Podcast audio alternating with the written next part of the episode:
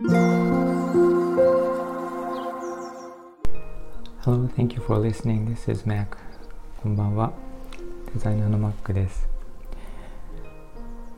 えっ、ー、と、気持ちが体を支配するということはよく言われてて、で、えっ、ー、と、気持ち次第で、えっ、ー、と、ま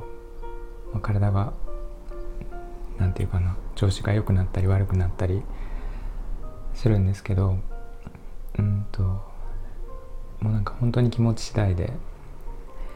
えー、なんか絶望に追われると歩くことすらできなくなってしまったりとか、えー、気分がいいと飛んで歩いたりとかするんですけどそれってまあ自分の気持ち次第で今自分が幸せど幸せかどうかっていうのも決められるわけですよね。そのまあ、自分がこれでいいとすれば幸せだろうし、えー、全然ダメだとすれば幸せだろうしで現在がそういうふうに、まあ、決められる気持ち次第で決められるということは、えー、過去も決められて、えー、昨日自分がやったことが良、えー、かったんだと思えばいいだろうし悪かったと思えば悪くなる。そう考えると,、えーと過去はあの変えられるんじゃないかなと思ってます。あの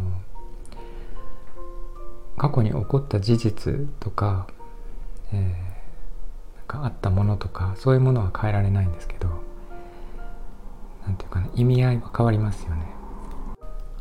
なのでそれがどういう意味だったのかということを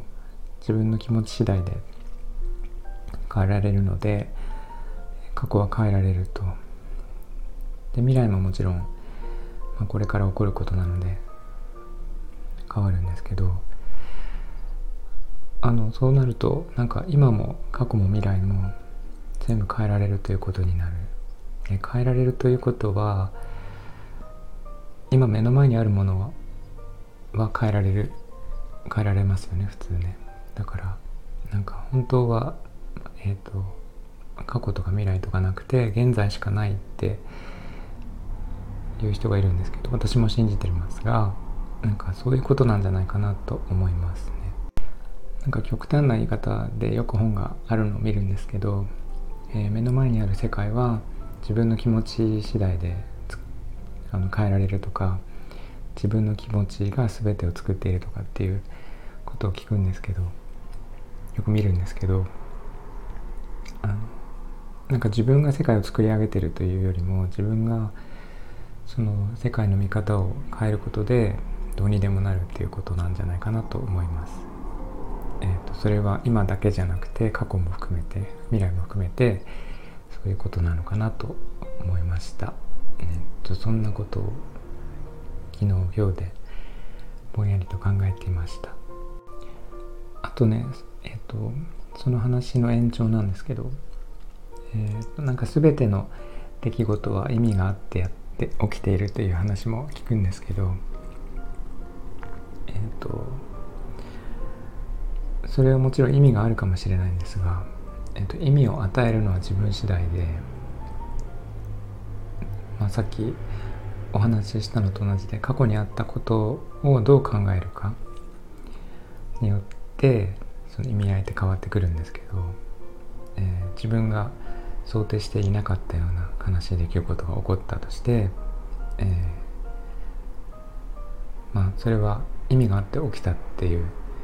ことでその時は意味がわからないけどそのうちわかるっていう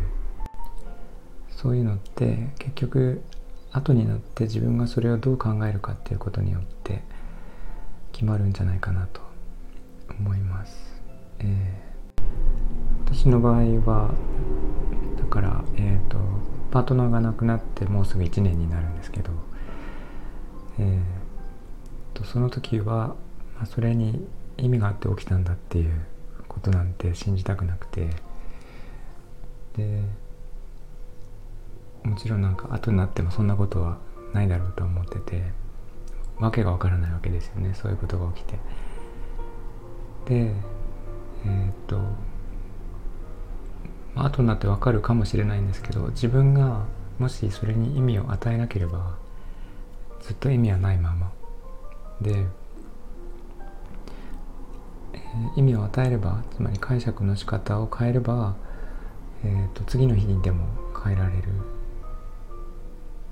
のかなと思いました、ま